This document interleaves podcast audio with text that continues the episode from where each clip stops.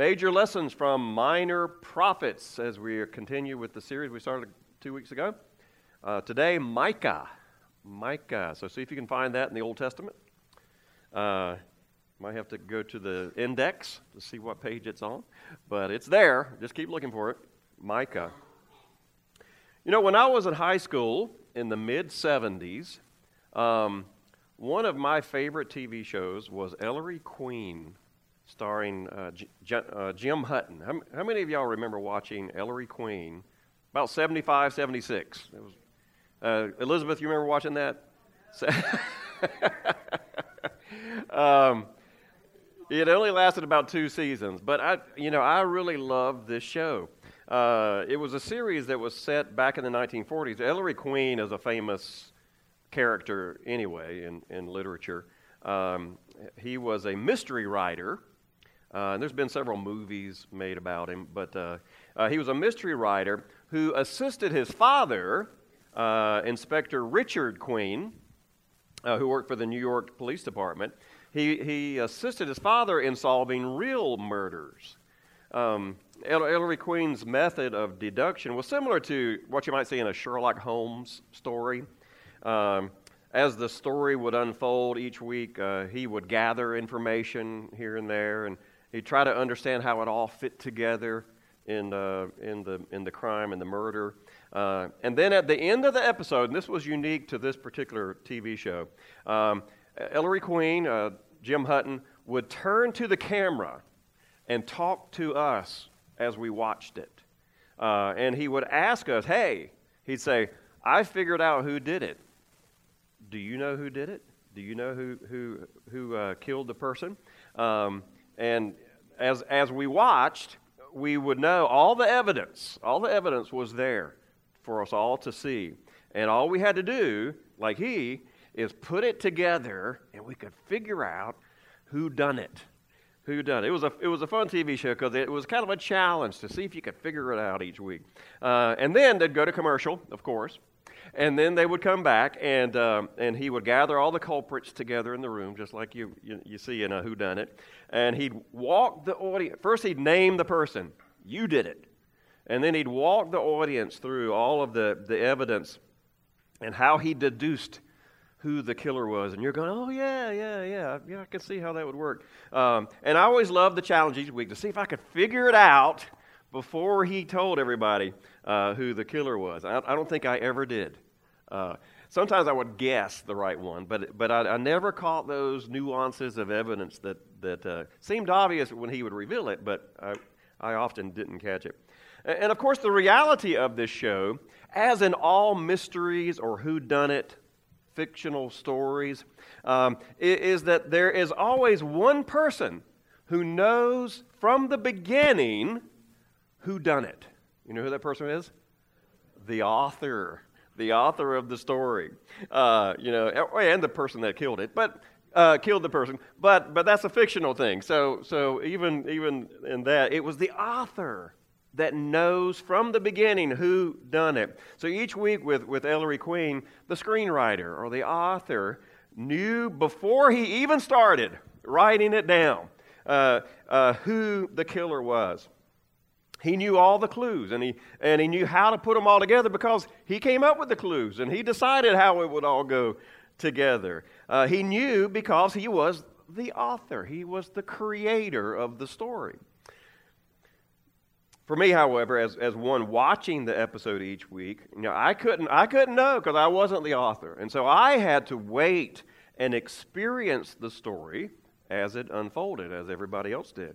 I could speculate. I could maybe sometimes catch some of the clues uh, eh, that would point me to the guilty person, uh, but and maybe I might guess who the culprit was. But only one person, the author, knew exactly how the story would unfold.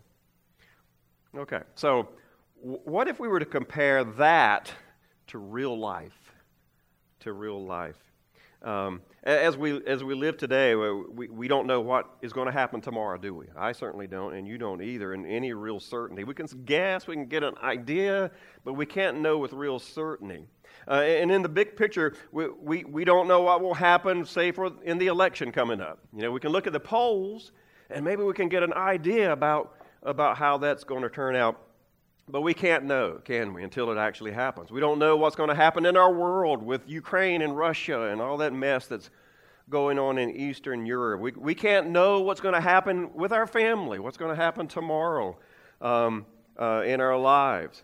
We, we, we study history, but, but you know what? The people in history, they didn't know. We, we know what their future was because we're living in their future, but they didn't know what their future would be, did they? They, they could only guess and, and figure. Um, sometimes we look back at history and we can learn how to better face the future by learning from their mistakes, right? And so we don't repeat the mistakes of the past, but we can never know. And then again, in real life, along the way, we, we sometimes run across people in history that seemed to be an exception to that rule of knowing the future. And we find those people in the Bible, and we call them prophets. Prophets, people of God who seem to be in direct contact or have direct knowledge from the author, the author of the future. Uh, they bring prophecy as if the author or God uh, needs for you and I, or people of, of whatever time period it was, to know a little bit a little bit about what the author knows before it happens. And so the author gives that message to a prophet so that he can tell us. Prophecy.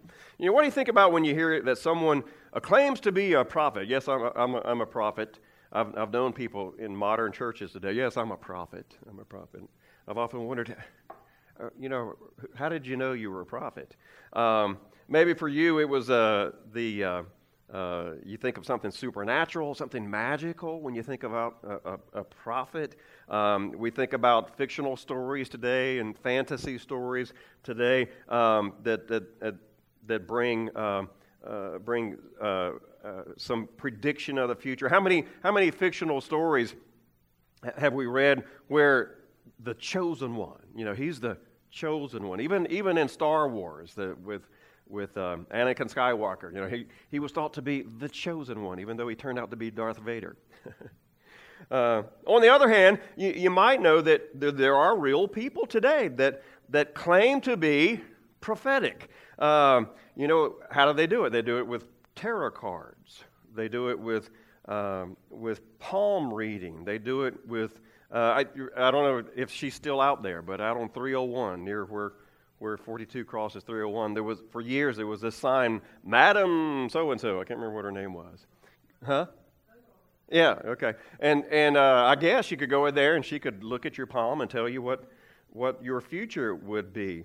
Um, and uh, there's people that read the stars, or you know, what's your horoscope? You know, what's your sign? Uh, and how many people? Uh, you don't raise your hand. Don't raise your hand. But uh, how many people would look at that and go, oh no, I can't go out today because my horoscope said I, I shouldn't go out today. Uh, all kinds of methods that people delve into and claim to see into the future today. Uh, maybe you've read about uh, someone called Nostradamus. How many of you have heard of him uh, from the, the 1500s? Um, uh, his claim to fame was that he, he, he was clairvoyant and he could see what the future was. And, and he made uh, predictions uh, about uh, things like the French Revolution, or supposedly, even events in World War II. There's been documentaries made about Nostradamus and, and comparing what he claimed and what has actually happened. Um, that's what he's famous for. You know, some real people have claimed to be prophets, uh, but often, or, and, you know, they often speak in vague terms, like I don't, the Farmer's Almanac. You know, uh, that's like a prophecy, isn't it? Uh, this winter it'll be cold, and later in the summer it's going to be hot. Uh, and some people look at that, and, and, some people plan their life by the Farmer's Almanac, uh, and others are going, "Oh, you know, that's not for real." Um, Others have prophesied uh, things and they've just been plain wrong. and everybody knew they were wrong, like those who claim to know when God was going to return. You know, Jehovah's Witnesses were famous for that, and um, they, you know, they, they, would, they would sell all their stuff and they'd move to a mountaintop and wait for the Lord to come at that particular time. And then when He didn't, you know, everybody thought, ah, they're not prophets. They don't know what they're talking about. And they would think, oh, no, no, we just, we forgot to carry the one. Uh, uh, let's, let's, okay, I see what I did now. I see what I did. And so then they'd predict it again, and it still didn't happen because they weren't prophets. So, what are we to expect when we learn something to be a prophecy that is real? You know, are there still prophets today, people claiming to be? Is there a difference between someone getting lucky on a prediction and actually seeing the future? Prophecy is not simply uh, um, is, is not a simple subject to unpack, and uh, and and we we sometimes wonder about it. And and prophecy in the Bible is not real easy to figure out sometimes. You know, we Christians claim that, that Jesus is the prophesied Messiah, and, and our faith is a big part of our faith system is built on prophecy. You know, one of our, our proof texts or proofs that Jesus is the Son of God is well, look, this man, look at all the prophecy that he fulfilled in the Old Testament. All the things that were spoken about uh, him and what would happen to him and who he was came true in the man Jesus, and that's a big, big part of our faith. Um, but today I want to talk about the fact that um, prophecy might not be exactly what we think it is uh, or have in mind. In fact, in a real sense, we might need to unlearn, when it comes to prophecy, some of our preconceived notions about prophecy uh, when we're trying to compare that to the prophecy in the Bible. Uh, obviously, the prophecy in the Bible is not magic. Uh, the prophecy in the Bible is not just luck. Jesus didn't just happen. It wasn't coincidence that Jesus fulfilled these prophecies that we read about. It's not a riddle that we have to solve. Um, uh, but prophecy is not always straightforward either. It's not straightforward. Um, today, I want to try and to offer a, a helpful perspective on biblical prophecy. Not Madam, what's her name, prophecy, but biblical prophecy. Uh, we're studying major lessons from minor prophets.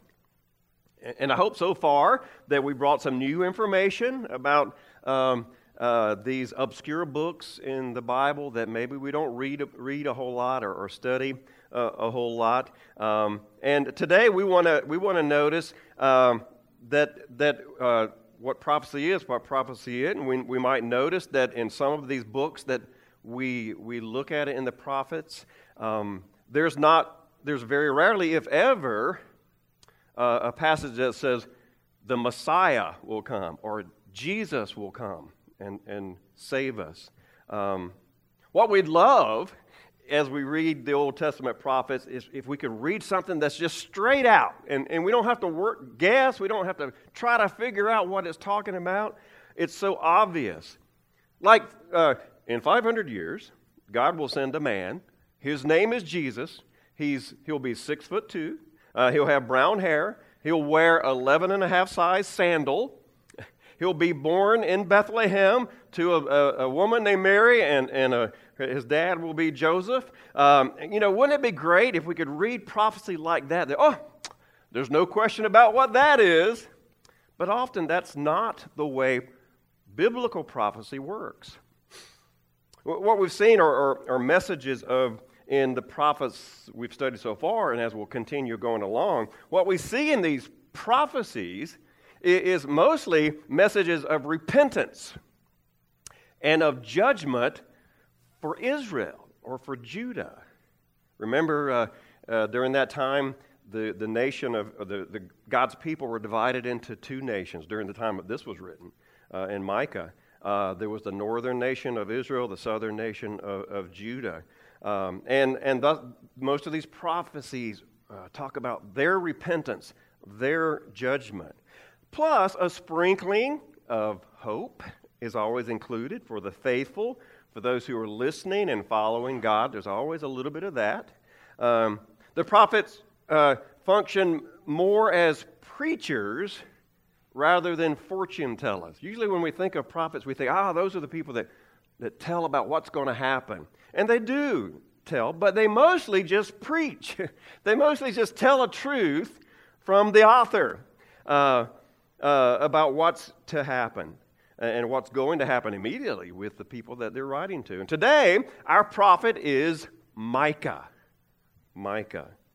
Um, maybe it would be more stat- satisfying to you if the prophets were more specific with dates and times and future events.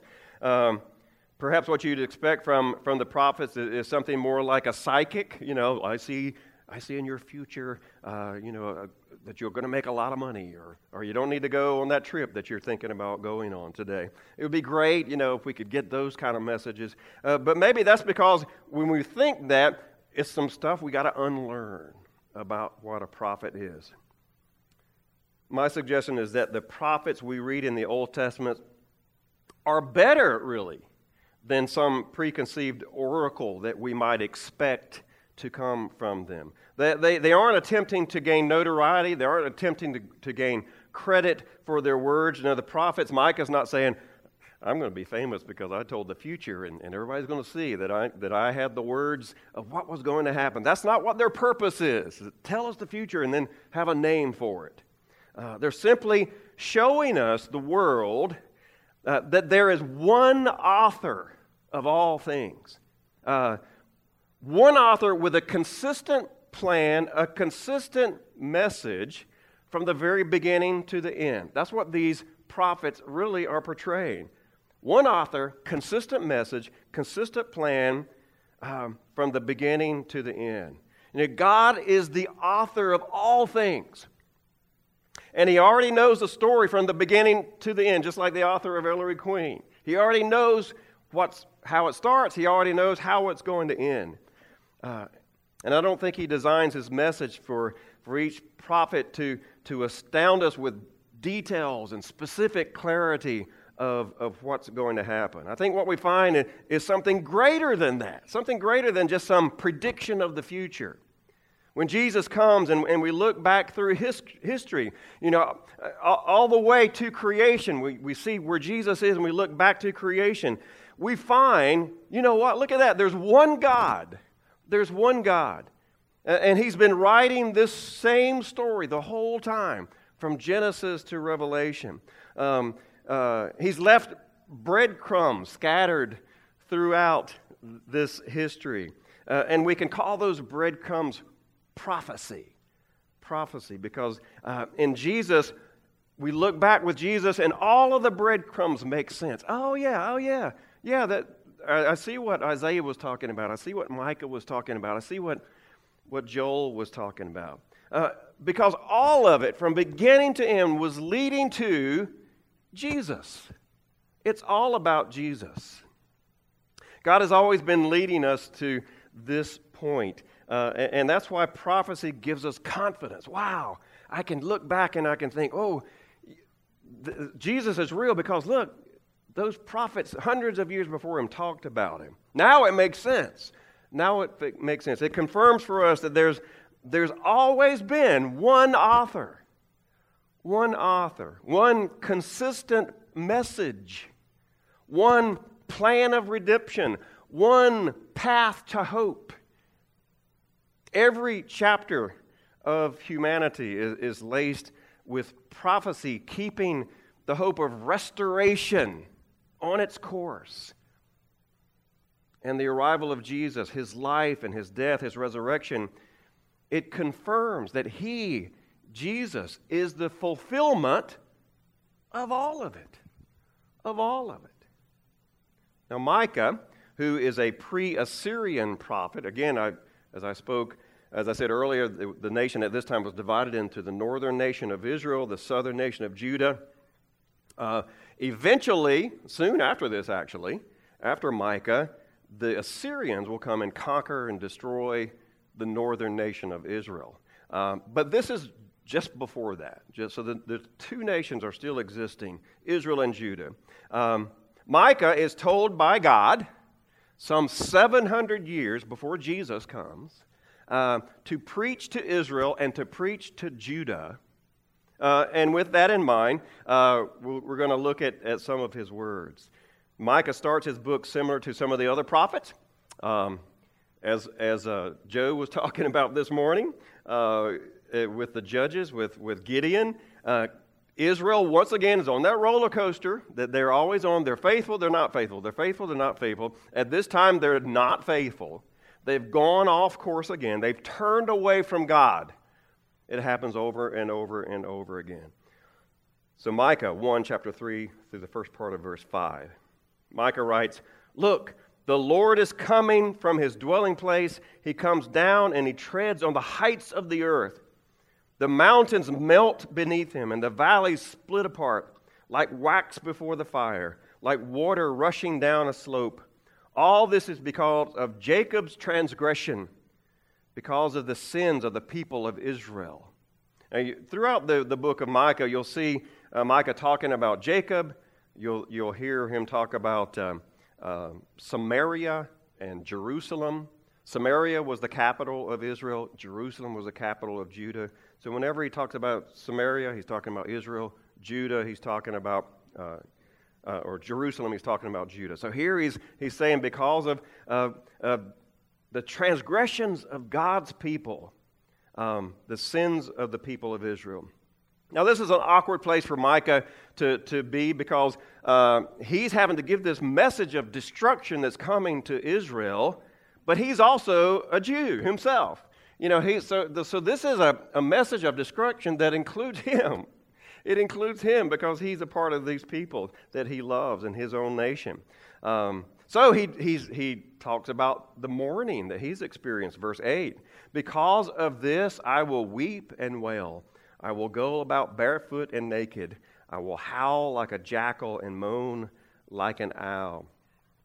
Uh, so Micah's upset that he has to give this message, but he has to do it anyway. And why, why does he have to give this message? Uh, what's the problem? Uh, it's Israel's sin, it's, it's Judah's sin. Uh, for example, in chapter 1, he says that you've been worshiping idols, just like uh, with Gideon and, and the Israelites at that time, in the, ju- the time of the judges, worshiping foreign gods. They were involved in prostitution. Uh, in chapters 2 and 3, there was injustice. They weren't treating people justly, schemes to take advantage of poor people. Um, the leaders setting the example were, were oppressing, their policies were oppressing people. There were false prophets trying to counter uh, Micah's message and, and, uh, and point towards a false message. Um, getting, they were getting paid to share a false message to God, the false prophets were. Um, anybody would do anything for a bribe. There was corruption among the people, it ran wild. And ultimately, Israel uh, was, had just given up on their commitment to God as they had done so many times. Um, and, and they were giving up on his ways. And, and similar to other prophets, there's a strong message from God here of destruction. Of destruction. But, but this is not just a message of destructive judgment. Sometimes when we look at these prophets, we think, oh man, it's just, you know, it's just uh, destruction, you know, being captured, it's, it's just being destroyed. It's all about punishment, punishment, punishment.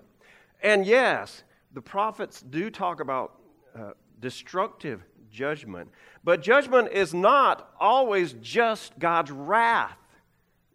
We need to keep that in mind. There's a much bigger concept of, of God's judgment. God's judgment um, is often called misphat. M I S P H A T, misphat.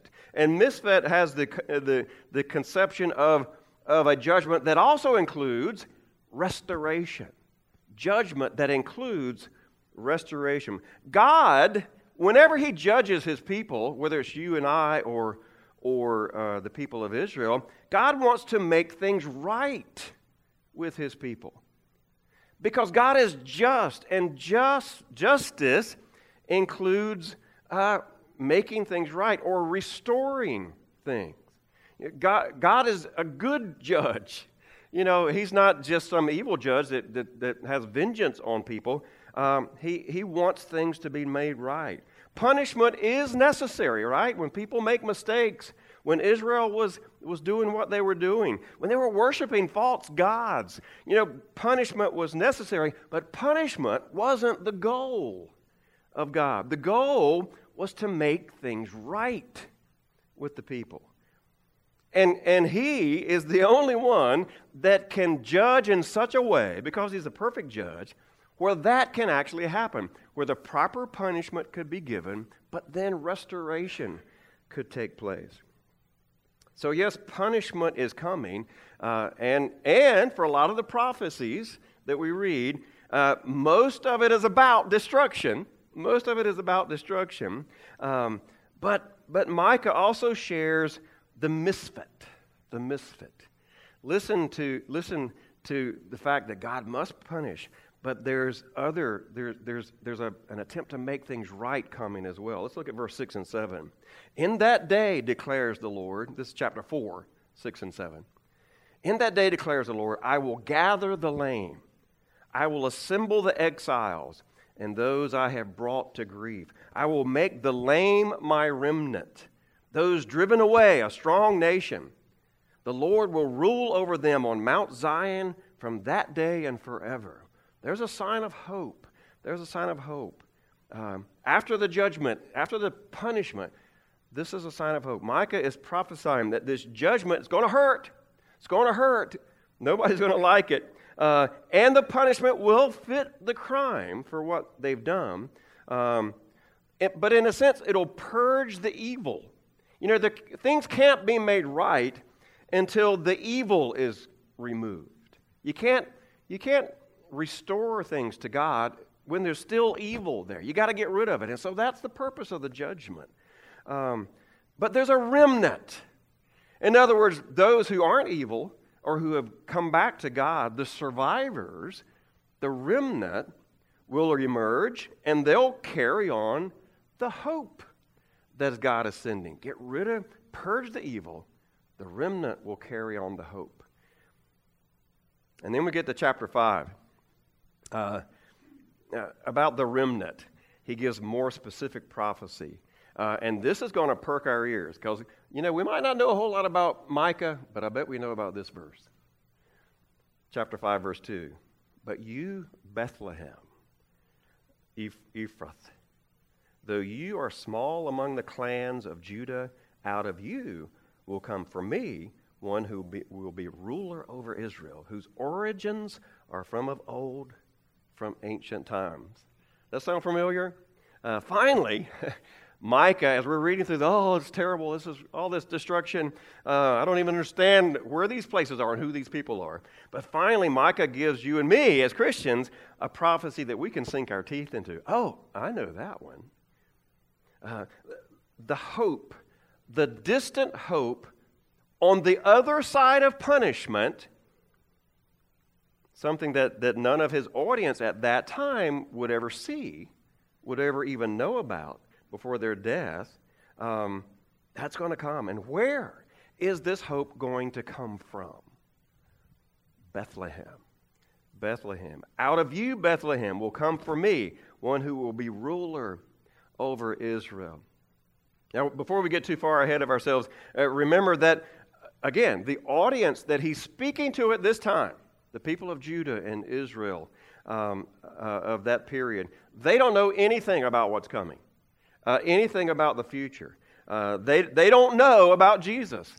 Uh, they don't they, they hear this thing about hey there's somebody coming at some point in time but they don't know it's jesus they don't know the story of Christmas. They don't know about the shepherds and the wise men and, and Bethlehem. Um, uh, they don't know uh, uh, uh, anything about this story, but they do know someone who did come from Israel uh, that kind of helps them understand the importance of, of, of someone that's going to come to rescue them. Who was the person that came from Bethlehem that they would know about? It was David, wasn't it? David. David was their favorite king. You know, David was the king who put Israel on the map. David was the king who made them a great nation back in the day before they became what they were now. Uh, David was the image of hope for Israel. And their message of hope is that one day there'll be a new David, a new David who will come from the same place that the old David come from, who's going to lead them back to glory as a nation. But it's deeper and it's better than they could possibly have imagined because they're thinking, oh, another warrior, another king that's going to come in and defeat the, the uh, Assyrians and the Babylonians and the Romans. But it's going to be even better than that. Fast forward 700 years from this point to Matthew chapter 2. Uh, there are three wise men that come from the east. We're going to have three wise men in our play uh, Daryl, Joe, and Ken.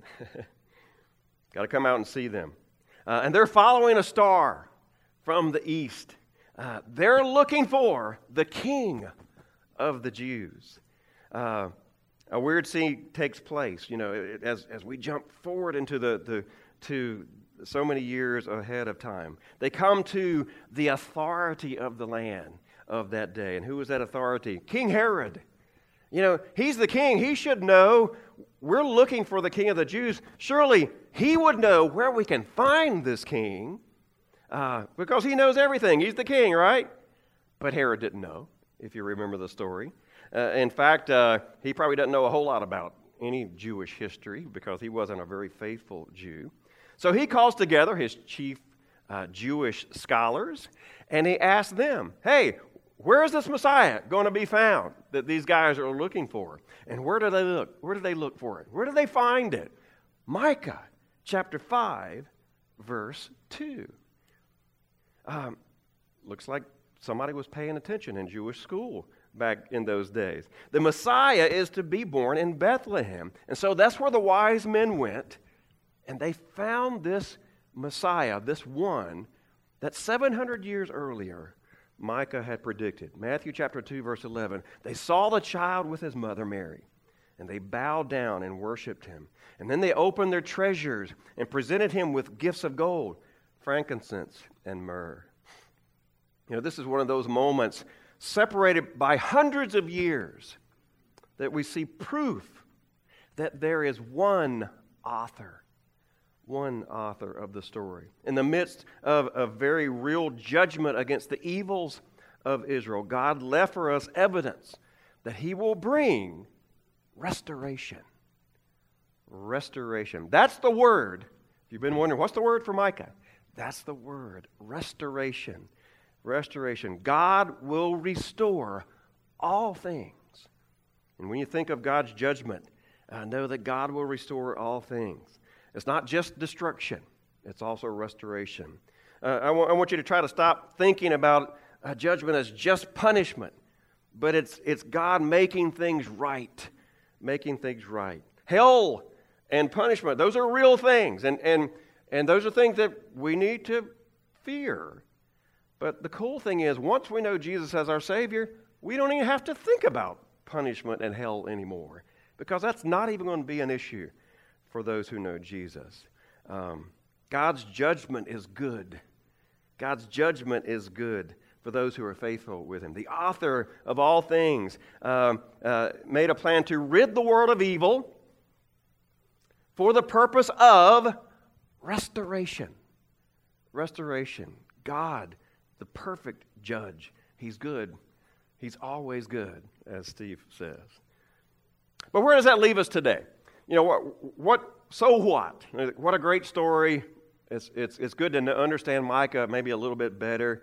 What can you and I take home from Micah, the whole prophecy of Micah? Well, I, well, I want to go back uh, to Micah because a cool, a cool, uh, as cool as it might seem, oh, this is a prophecy about Jesus. Guess what? This was a message to those people that day, of that day. Um, the people that were listening to Micah weren't really thinking about Jesus. They were thinking about what Micah was saying to them then.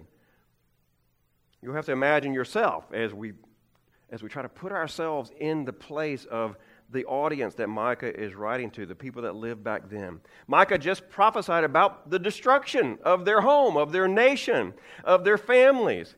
Um, and, and, let's just say we believe him. All right, Micah, we believe this is going to happen. Uh, in, in the pit of your stomach, you believe him, and, and, and, and you think, wow, I'm sorry. You're right, God, as, as Gideon hopefully figured out when, when we talked about in Sunday school. Ho- hopefully, some of these people figured out, oh, you're right, God. I, I have been evil. I've worshiped idols and I've treated people badly. Um, and we want to respond to God. What, what do I need to do, God, with this message that you're giving me about our destruction? And so Micah tells them. Micah chapter 6, verse 6 through 8. With what shall I come before the Lord and bow down before the exalted God? All right, Micah is, is asking, what do we need to do with this message you're giving us? Shall I come before him with burnt offerings? With calves a year old? With the, will the Lord be pleased with thousands of rams? With 10,000 rivers of olive oil? Shall I offer my first, firstborn for my transgression? the fruit of my body for the sin of my soul? He has shown you, O mortal, what is good.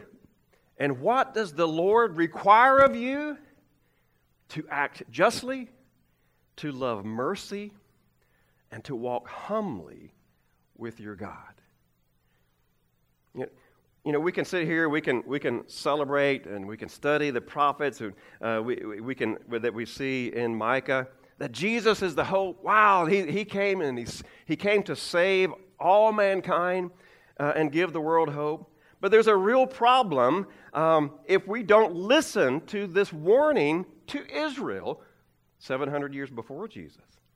For them and for us, Jesus is the only hope. Yes, He is the only hope, the only way our sin can be forgiven, uh, but only if we're willing to repent, to rend our hearts, not our garments, as we talked about with Joel. Only if we're willing to repent. When we read uh, the, the first gospel message that we talked about back in Acts chapter 2, uh, and the people said, All right, we hear your message about Jesus. He's our Savior. He's the Messiah. What do we need to do, Peter? And Peter said, The first thing, repent. You've got to, to decide to turn your life around. You know, uh, only the, the one author of the story of humanity, uh, you know, can forgive our sins. But if, if, if we're going to have our sins forgiven, then we've got to be willing to change, to turn. The author, God Almighty, uh, ha, has been consistent in his message throughout history. To come back to me, you must decide to change to change your life. Um, and changing your life is not just going through the motions, it's not offering sacrifices, it's not coming to church consistently, it's not putting money in the offering plate, it's not uh, handing out bulletins or, or whatever your ministry is. All those things are important. All those things are important, but they're all useless, as we've said so far in this series, if we don't decide to change to change and become faithful to Him. God wanted the, the people of Israel to stop worshiping gods, false gods, stop treating people wrongly, and start being faithful to Him and Him alone. It means nothing if we don't repent and start following Him. Uh, uh, the summary of Micah, I, I just love so much. Um, what does God require? What does God require? To act justly to love mercy and to walk humbly with God.